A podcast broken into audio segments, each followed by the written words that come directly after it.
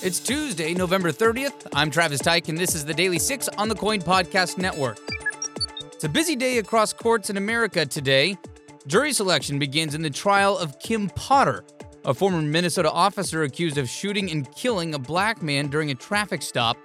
Potter faces manslaughter charges in the death of Daunte Wright. Potter claims she thought she fired her taser instead of a gun.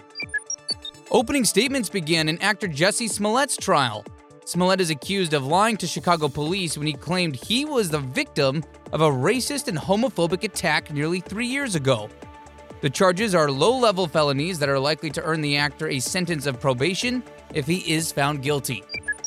Pennsylvania prosecutors are asking the U.S. Supreme Court to review Bill Cosby's sexual assault case.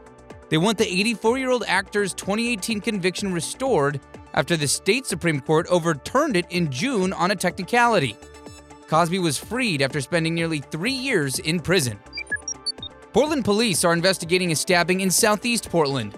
This happened yesterday morning near southeast 136th and Powell.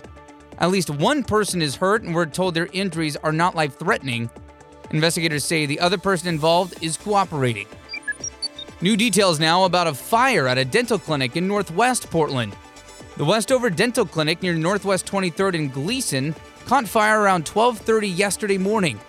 After battling the fire, investigators found remnants of a tent and clothes on the clinic's balcony where they say the fire started.